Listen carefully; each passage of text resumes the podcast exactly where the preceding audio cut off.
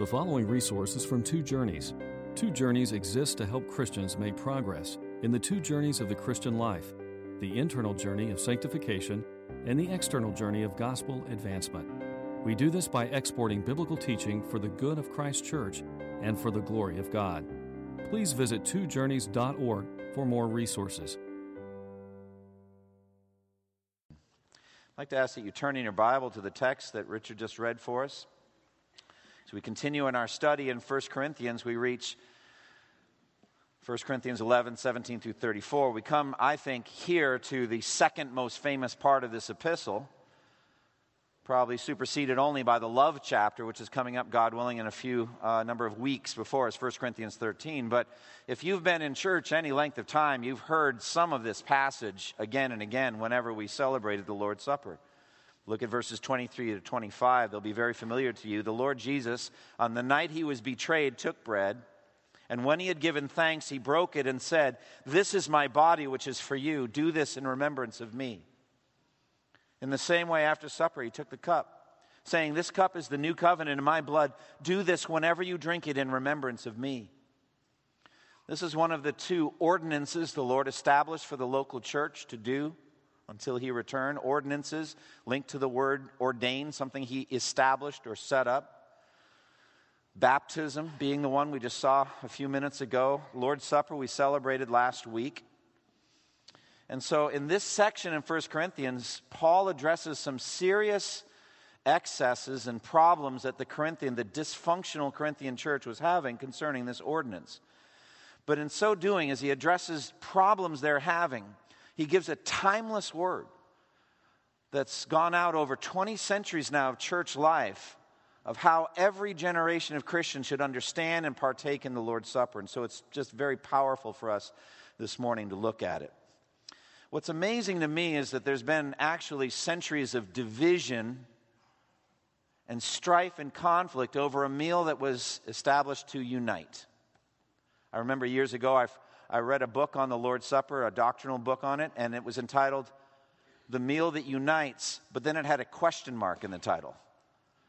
So it'd be read like this The meal that unites.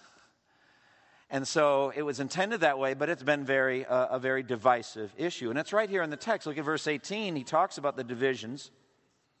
I hear that when you come together as a church, there are divisions among you, and to some extent, I believe it.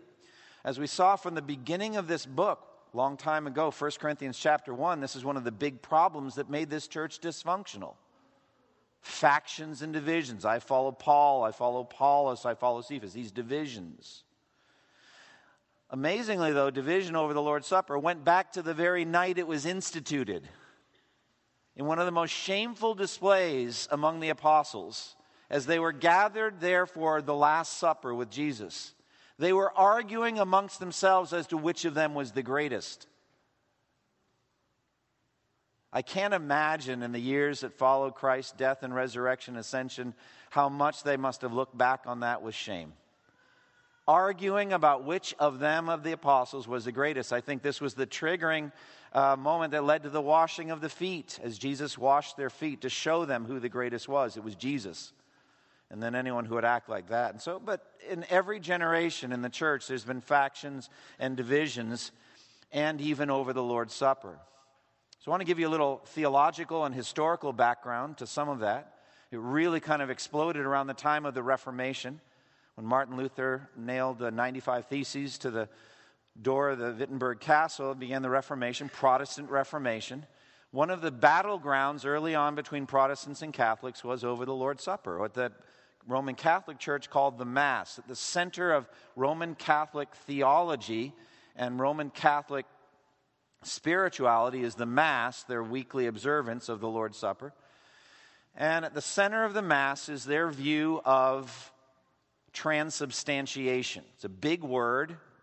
They actually believe that the bread and the wine become, in a mystical sense, the actual body and blood of Jesus. Now, the word transubstantiation doesn't come from theology, it doesn't come from the Bible, it comes from the Greek philosopher Aristotle, who taught that everything in the universe has both a substance, an essential nature, philosophically understood, and then what they called accidents. Uh, it's a different way than you would hear that word ordinarily, but it means the way that thing interacts with the five sense world, namely what it looks like, what it sounds like, what it smells like, what it tastes like, what it feels like. So those are the substance and accidents. This is Aristotelian philosophy. Well, Catholic theologians that basically sat at the feet for centuries of Aristotle, saying he was the greatest human teacher, put that together with their understanding of real presence, of the actual body and blood of Jesus being at the Lord's Supper. And the center of that was Jesus' statement, This is my body. And they said, Aristotle can give us some insights into how that could be. That what happens in the mystery of transubstantiation is the substance is changed of the bread and the, and the wine, but the accidents aren't changed. And so you actually have the real body and blood of Jesus, but it just tastes like bread and, and wine. But it's a mystery and it's to be accepted uh, by faith. It's a matter of of Roman Catholic dogma, and so it was unchallenged in the Western world for centuries until the Reformation. Now, they taught that only an ordained Roman Catholic priest could perform this mystery. And that was the centerpiece of the Mass. He would hold the bread up, and the altar boys would ring the bells. I used to be an altar boy. I was raised Roman Catholic in Eastern Massachusetts. And so I was trained to ring the bell. They never told me why. That's a big part of the Roman Catholic Church. They don't tell you why, they just tell you what to do. And so the people for centuries really had no idea about the theology of transubstantiation. They just came when they were told and did what they were told, etc. And this is how they were saved. And if you turned your back on the Mass, you're turning your back on your salvation, your soul. This was essential to salvation. The worst part of this theology, however, was as the priest would hold it up, he would say, This is my body in Latin, never translated. Most of the people there didn't speak it. Hoc est corpus meum. If it was said fast enough, the people out there heard something like hocus pocus. That's actually where that word comes from. It's like, what did he do? I don't know. It's hocus pocus. But then it is actually the change that happens, and the bell gets rung. That's when it occurs. It becomes the actual body and blood of Jesus. But here's the worst part the sacrilege of the Mass was that the priest was actually offering Jesus up to God on behalf of the people there. It was what they called a perpetual bloodless sacrifice, repeated forever and ever at the Mass. And so, in that way, Jesus was sacrificed again and again. I remember when I was converted to evangelical faith and started reading the book of Hebrews, and I saw that he was sacrificed once for all. I said, What is this? And I looked back at my experience at the Mass and repudiated it. Well, that's the center of Roman Catholic theology. Along comes Martin Luther, and he brings us the second view, what's generally called the Lutheran view of consubstantiation. Luther was an Augustinian monk who was trained to be a priest. And the high point of his training was the ability, uh, once he was ordained, to perform the, the miracle of transubstantiation. This is before he was converted to evangelical faith. And he had such a trembling reverence over that moment that as he lifted up the cup and it became the body or the blood of Jesus, he was literally physically trembling, and, and drops fell on the white tablecloth, and it was a shameful failure on his part. But that was the reverence he had for the Lord's Supper. And he never lost his sense of that reverence or his belief in real presence. What he rejected was the idea that the Greek philosopher Aristotle should be brought in to help explain it. He believed in real presence fervently, he just denied transubstantiation. He just said that the body and blood of Jesus is there with and by and under and around the bread, but in a mysterious way that we can never understand. That's the Lutheran view of consubstantiation. The third view came with another reformer, a Swiss reformer, a man named Ulrich Zwingli. There'll be a quiz after worship today on all this. Ulrich Zwingli was also trained to be a priest. He was in Zurich, Switzerland, almost about the same time as Luther. Just began reading the Greek New Testament and started stripping away everything from the Sunday morning experience that wasn't simply clearly taught in the New Testament. And so, Reformed or Zwinglian worship was extremely austere, very simple, and he looked at the, at the Mass, rejected it completely, rejected real presence, almost effectively re- rejected the Lord's Supper, reduced it to what he called a bare memorial. Nothing mystical going on here, it's just helpful to help you remember. And he reduced it down to the point where it was celebrated as few as two times a year in Zurich. So that's the third view, the bare memorial present, uh, view. Now, in 1530, Luther and his entourage, and Zwingli and his entourage, got together at a place called Marburg, tried to work this thing through. It was a miserable failure, it was a disaster. Two very strong willed men. Luther writes the words, This is my body, in chalk on a wooden table and keeps pounding the table. And Zwingli was not having any of it. And it got so bad between the two men that Luther said right to his face, You and I are of a different spirit, meaning I don't think you're born again.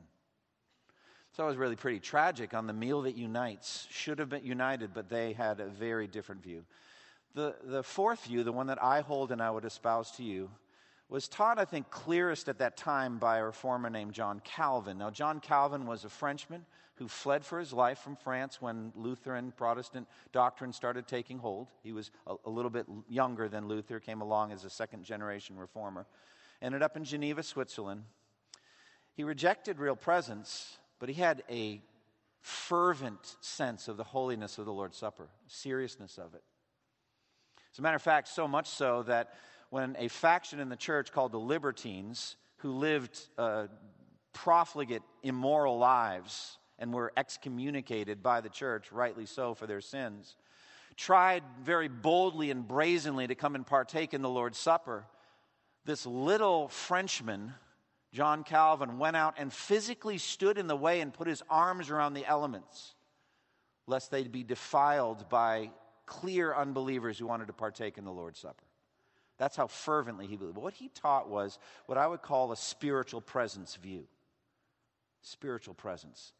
And the idea is that as you partake, hearing the words of Scripture, hearing the words of institution, as you partake, based on your faith in Christ, His death, His resurrection, and based on the imminent immediate activity of the third person of the Trinity, the Holy Spirit, you can have an encounter with the living God over the, the ordinance of the Lord's Supper. But it's just going to be in proportion to your faith. It's similar to a sermon. If by faith you hear and the Spirit's active, you can have an encounter with the living God or not. It Just depends on your faith. But the Holy Spirit is there and active. And I personally expect, I expect to meet with the Lord at the Lord's Supper. I expect it. I look forward to it. I have the privilege of sitting in a chair here while the elements are passed out and to look out over this congregation, to look in your faces, and to think, you know, I'm going to get to spend eternity with you. And I look forward to that. But meanwhile, we have this, so let's do this together. It's powerful. So for me, I think we should reject three of those views. I think the common evangelical interaction with the Lord's Supper is Zwingli's mere, you know, mere memorial, bare memorial view. The reason you know that is frequently relegated to sun, a Sunday evening service, you know, less than quarterly. And you could be a member in good standing and go perhaps even years if you don't have a habit of going to the Sunday evening service with taking the Lord's Supper. We, the elders of this church, believe that partaking in the Lord's Supper is an essential part of healthy membership of this church. But I want to go beyond that. I want you, when you do, to expect to meet with the living God by faith. Not because the, the bread and the wine are actually the body and the blood. That's not needed, and it's contrary, I think, to Scripture. So that's some theological background. Now let's look at the Corinthian background and their dysfunctionality. Is it, is it strange for us to just thank God how messed up that church was? Because it gave us 1 Corinthians so we could work through it? God, in His wisdom, allowed them to be that messed up so that Paul could remedy so many of the ills in that church because he knew that 20 centuries of Christian church would need to hear this. And so we come to the Lord's Supper. Now, the context there is actually going back to the Old Covenant. Jesus, on that final night that he had with his disciples before his suffering and death, was performing a Jewish ritual, the Passover meal. You know about this story how the Lord, in his sovereign power, brought Israel out of Egypt, out of bondage to Egypt, by means of a mighty hand and an outstretched arm. And that was on display through the 10 plagues, the dreadful plagues that ravaged the land of, of Egypt. And the last one was the worst the plague on the firstborn. And God had warned Pharaoh I commanded you, Israel is my firstborn son. I command you to let my son go, but you wouldn't, so I'm going to kill your firstborn son. And he said that right from the beginning. It's amazing. And that was the 10th plague, the plague connected with the Passover. And what God commanded the Israelites to do that night, in order that their firstborn would not die, because they were sinners too, is He commanded them to be inside houses, and within the houses that the Passover lamb would be slaughtered, its blood would be poured out, and then it would be painted on the doorposts and the lintels by a hyssop branch. And the angel of death would see that blood and pass over that house, and no one would be harmed. Again, teaching that lesson of animal sacrifice that all sin deserves a death penalty. The death penalty can be paid by a substitute. The substitute is only symbolically an animal. And so Jesus gathered together because the Lord commanded through Moses that the Jews do this again and again every year and that they would remember what God had done in the past at the time of the Passover. And it was a lasting ordinance. Jesus that night transformed the Passover forever. This has become for us the Christian Passover. And the reason, as Jesus said, take and eat, this is my body, and then took a cup of wine and gave thanks and offered it, saying, Matthew 26, verses 27, 28. Drink from it, all of you. This is my blood of the covenant, which is poured out for many for the forgiveness of sins. Essential to this transformation of the Passover from the old covenant and the new covenant is the change of the covenants. The fact that the old covenant, with the death, the physical death of Jesus, has become obsolete. Never again will God accept the blood of animals. It's done, it's finished. As the author of Hebrews made it plain, obsolete is the word he uses. And Jesus, knowing that very well, established the new covenant. This is my blood of the covenant. This is the essence of the new covenant. The blood of Jesus. Because the author of Hebrews tells us in Hebrews 10:4, it is impossible for the blood of bulls and goats to take away sins. It was only ever symbolic. It was all pointing ahead to that once for all final sacrifice offered by the Son of God on the cross, his blood shed for us. And so Jesus fulfilled the imagery of the Passover by his death on the cross. As John the Baptist predicted, I think, when he pointed to him and said, Behold, the Lamb of God who takes away the sins of the world the time of the Mount of Transfiguration, Jesus met with Moses and Elijah there. He was transformed before them, and his face became radiant, clothes became white. And in Luke chapter 9, verse 31, it says that he was talking to Moses and Elijah about the exodus he was about to work.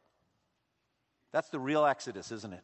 That's the real escape of we who were enslaved to sin, out of bondage to sin, into the promised land of salvation. He used the word exodus and he paid for that exodus by his blood. All right, so that's the Jewish backdrop. Now let's look at the facts of the Lord's Supper. Look at verse 23 through 26 again. For I received from the Lord what I also passed on to you. The Lord Jesus, on the night he was betrayed, took bread, and when he had given thanks, he broke it and said, This is my body, which is for you. Do this in remembrance of me. In the same way, after supper, he took the cup, saying, This cup is the new covenant in my blood. Do this whenever you drink it in remembrance of me. For whenever you eat this bread and drink this cup, you proclaim the Lord's death until he comes. So let's just walk through this and try to understand it. He begins by saying, Paul does, that he received from the Lord what he also passed on concerning the Lord's Supper. This is very much like the direct revelation he claims in Galatians chapter 1 saying, No one taught me the gospel, but it was revealed to me from heaven by God directly.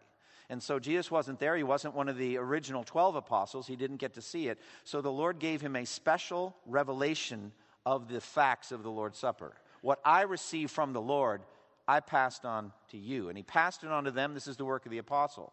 The apostolic work, like the work of a prophet, is a relay race of truth. And so the Lord, through the Holy Spirit, gives it to the human author of Scripture or to the apostle, and he passes it on to the people. And so he did to the Corinthians when he preached the gospel there.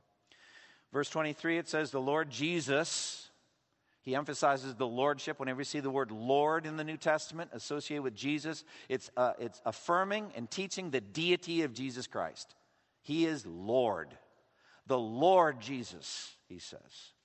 On the night he was betrayed, this reminds us of the, the wicked actions of Judas Iscariot, who Jesus said, Have I not chosen you, the twelve, and one of you is a devil? He knew exactly who Jesus uh, Judas was. There was no doubt in his mind, but still, the betrayal was, was powerful and genuine and real. As it said in John 13, 18, Jesus said, This is to fulfill the scripture. He who has shared my bread with me has lifted up his heel against me. It's a sense of direct betrayal of a friendship. And this is, I think, a warning to us all there, we should have a, an acute sense of betraying Jesus when we sin. We should have a strong sense of that. It should be, it should be very personal that we're sinning not against a law engraved in tablets of stone, but we're sinning against someone who on Judgment Day will look you in the eye and ask you to give an account for it. You should have a, a very strong sense of the personal side of sin on the night he was betrayed, verse 24, took bread, and when he had given thanks, the Greek word here for giving thanks is eucharisteo, from which we get the word Eucharist. It's just a transliteration of the Greek word. He gave thanks. Now, this was Jesus' regular habit. At the feeding of the 5,000, you remember? He took, took the bread and he looked up to heaven and gave thanks. I think this was such a, a, known gesture that when he did it after his resurrection with the two disciples on the road to Emmaus, remember he shared a meal with them and he took the bread and he broke it and gave thanks. They knew right away. They didn't know who he was until then. It, it was hidden from them. At that moment, through that gesture, they knew it was Jesus. And he looks up to his Father as if to say, Every good and perfect gift is from above, coming down from the Father of the heavenly lights, like James will say later. And so he took bread and he gave thanks. And so, the ultimate gift here, the body and the blood of Jesus, came down from heaven as a gift from the Father. He gave thanks. And then he broke it. The breaking of the bread symbolizes the death of Jesus on the cross, just like the blood does, the, the wine does. So the breaking there, the, the, Jesus' body was broken on the cross. However, it's important to note, as John does in his gospel, not a single one of his bones was broken so that the scripture will be fulfilled, not a bone will be broken. And so the Passover lamb, no bones are broken, but his body is broken for us. And then Jesus' words, This is my body, which is for you. Do this in remembrance of me. This is the giving of the body. I am giving myself to you. The Father is giving me for you. I think about Romans 8:32 which says he who did not he the Father God the Father did not spare his own son, but gave him up for us all. I can't even begin to put words to what that means. Romans 8:32 is a measure of the father's priorities, sense of worth and value. There is his only begotten son and there's everything else in the universe. And they don't even compare in the father's affection. The Father's love for Jesus, it's incalculably strong, powerful. And He gave up His only begotten Son for you. And Jesus gave Himself for you. John chapter 6, he says in verse 51 I am the living bread that came down from heaven. If anyone eats of this bread, he will live forever. This bread is my flesh which I will give for the life of the world. Once for all, he gave of his flesh so that we might live forever. Then he says, Do this in remembrance of me. This is a commandment, and we who want to be obedient, this is what we do. Do this in remembrance of me. The words carved into the communion tables around the world in every native language. There it is. Do this in remembrance of me. And so we desire to be obedient and do it. But it also says something about us, doesn't it?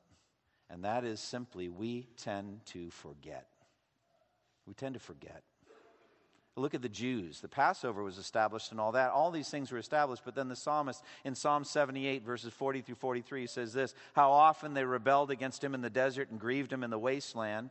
They did not remember his power the day he redeemed them from the oppressor, the day he displayed his miraculous signs in Egypt. They didn't remember. Now, lest you Christians think you're any better than the Jews of old, where you're not, we forget too. And so this meal was ordained so that we would not forget what Jesus did for us. Do this in remembrance of me. Then, verse 25, in the same way, after supper, he took the cup. The second element of the Lord's Supper, established at the same time. Jesus, with his hands holding it. Jesus, with his voice speaking it, his eyes looking in their eyes. This cup is the new covenant in my blood.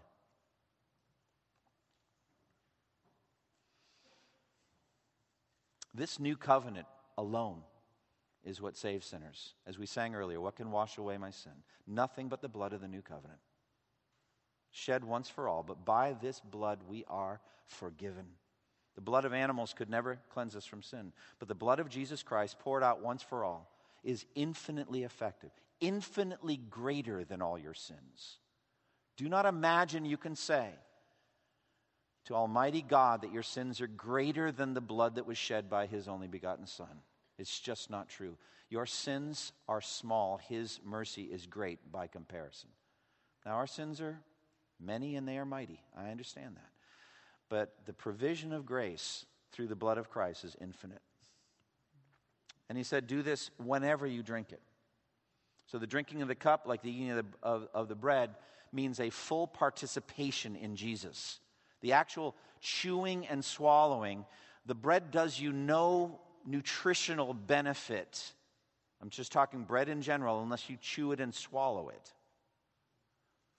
So, also, the drink does you no benefit at all if it stays outside your body. This is, this is a metaphor of personal participation in the death of Jesus by faith. Remember years ago, I saw a movie about the life of Jesus called Jesus of Nazareth, one of my favorites.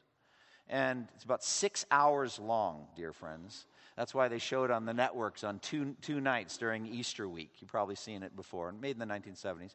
Roman Catholic um, uh, director, uh, but really, uh, mostly, I think, faithful to the scriptures, stuck to the scripture.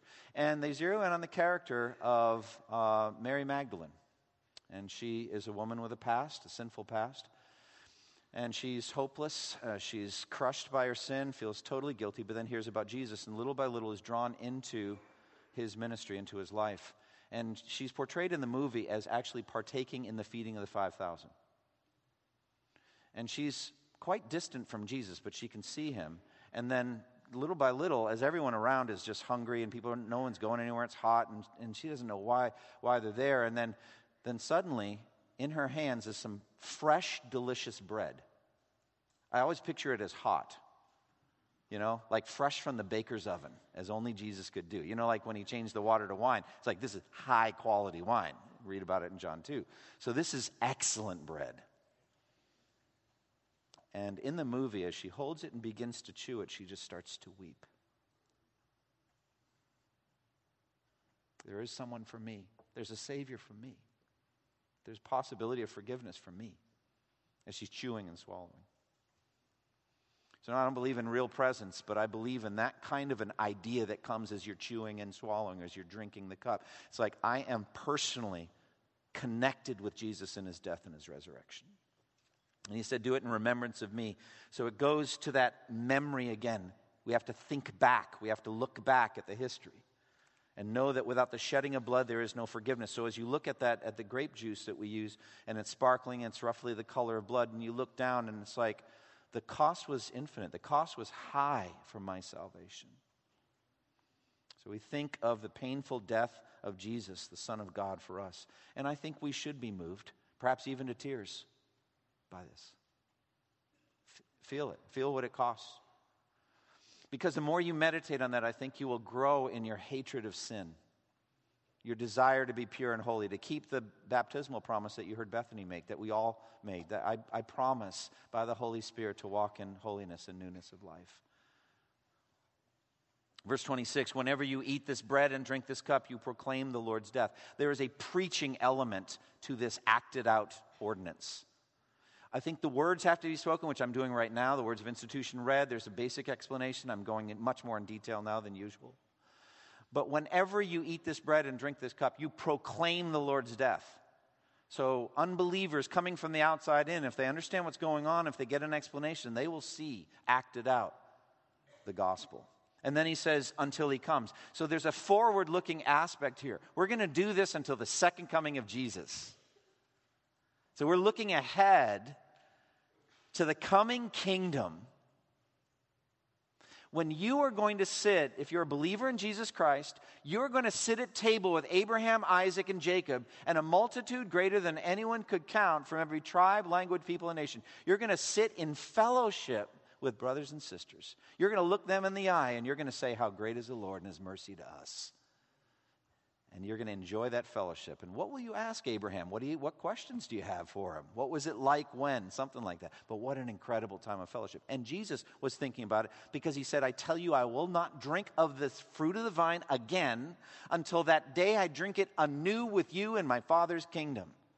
The mysteries, the physical, supernatural mysteries of that are beyond my ability to comprehend. I don't know what drink it anew with you means, but it's going to be awesome. So we look ahead to that.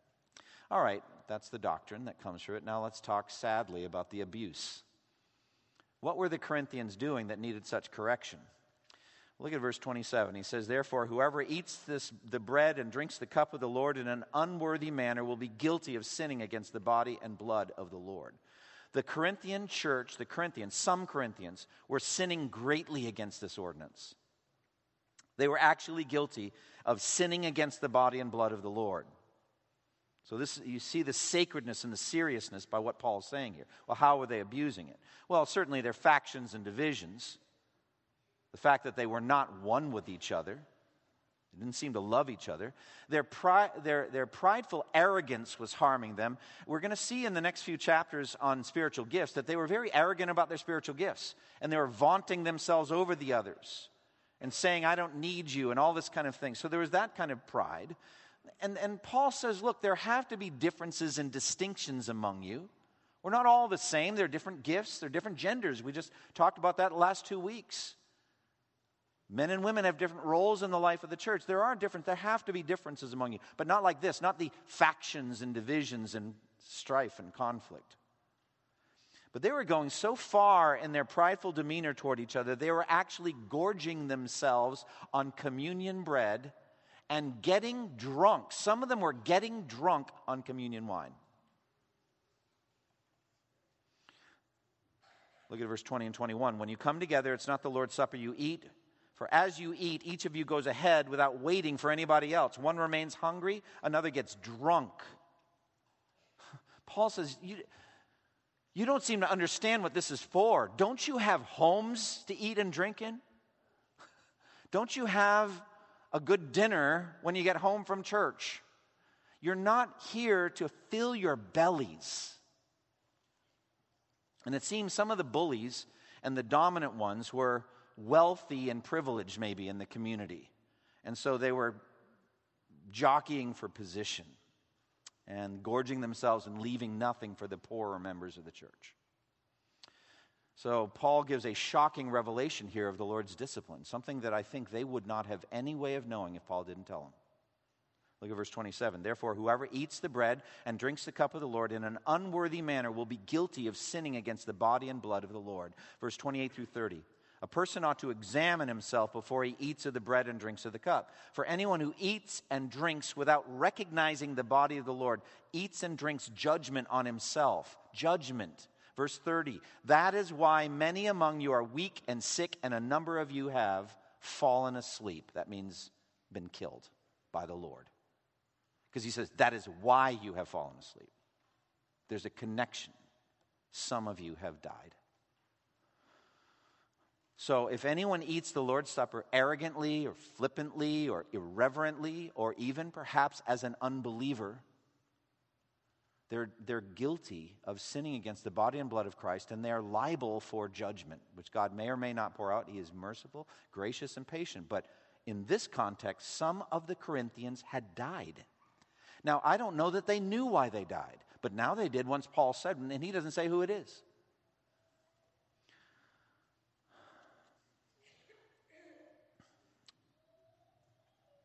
This teaches us something about the Lord's discipline. Hebrews 12 says that the Lord disciplines everyone he accepts as a son or daughter. And if he doesn't discipline, you're actually not one of his children. And that discipline can go so far as to remove you out of this world. But it also could include, before that, being weak and sick. And here it's tied to the Lord's Supper, but it's actually uh, connected to all aspects of discipline. So, the fact that the Lord does that in connection with the Lord's Supper ought to move us to see how sacred and serious the Lord's Supper is. All right, so the sacred observance of the Lord's Supper. How then should we properly partake? Well, first, make certain that you're a Christian. Make certain that you're born again. You've heard the gospel many times. Bethany did a great job, so I thank you. So now I don't need to do it. The basic facts of the gospel, you've heard.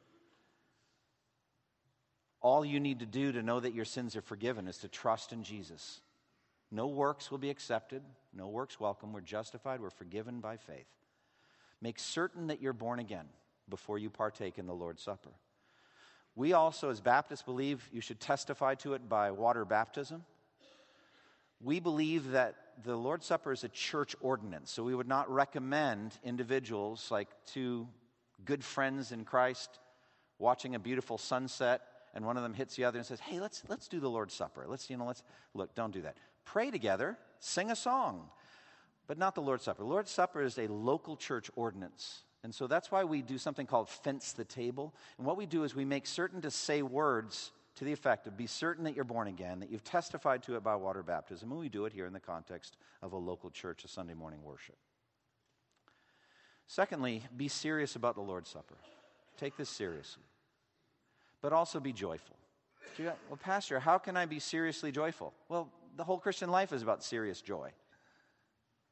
It's a serious thing. We're talking about Almighty God. We're talking about the fact that Almighty God is for you and not against you. There's your serious joy. So be serious about the Lord's Supper. Come to it reverently, come to it seriously, and come to it joyfully, expectantly that God is going to bless you as, as you partake. Thirdly, examine yourself before you partake. Ask the Lord, say, Show me if there's any sin in my life.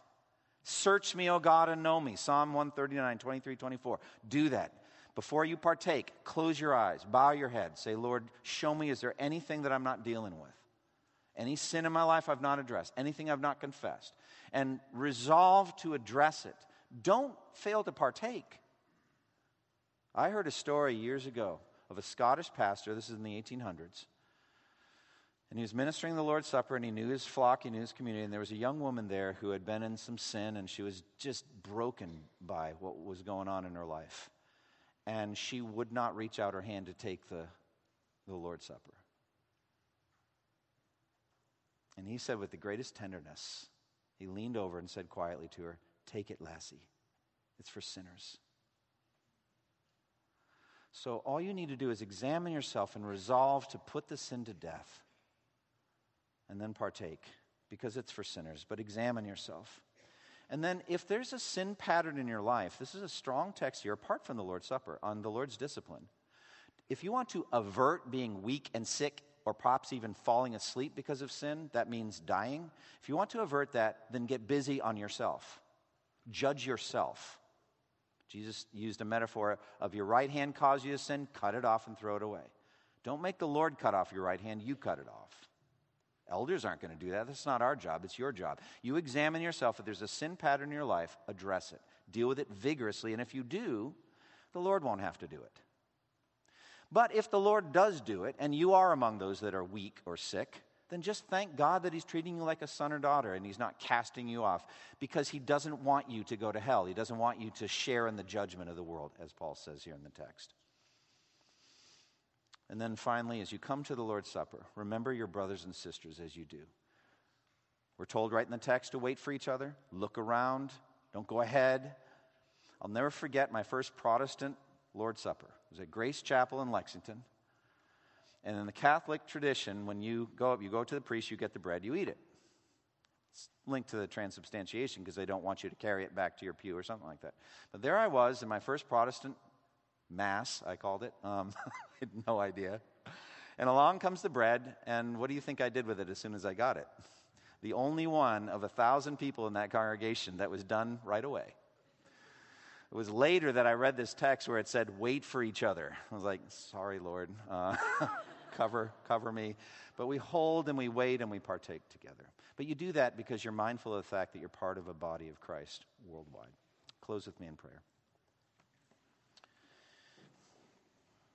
Father, we thank you for the time we've had to study your word today and for the things that it teaches us. I'm grateful for it, Lord. I'm grateful. I thank you for the many, many times you have graciously met me in the elements of the Lord's Supper. You've met me in that occasion. You've given me a deep sense of love for the body of Christ, the brothers and sisters that are around, a deeper sense of love for Christ who died for me a deep sense of the expectation that I have that someday Jesus will return and I'll live with him forever in heaven.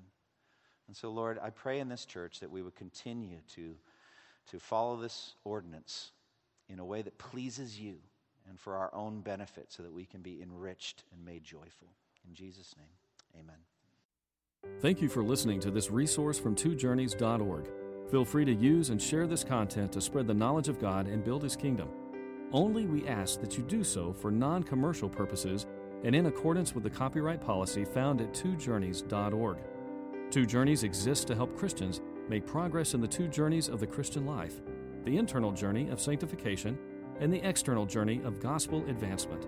We do this by exporting biblical teaching for the good of Christ's church and for the glory of God.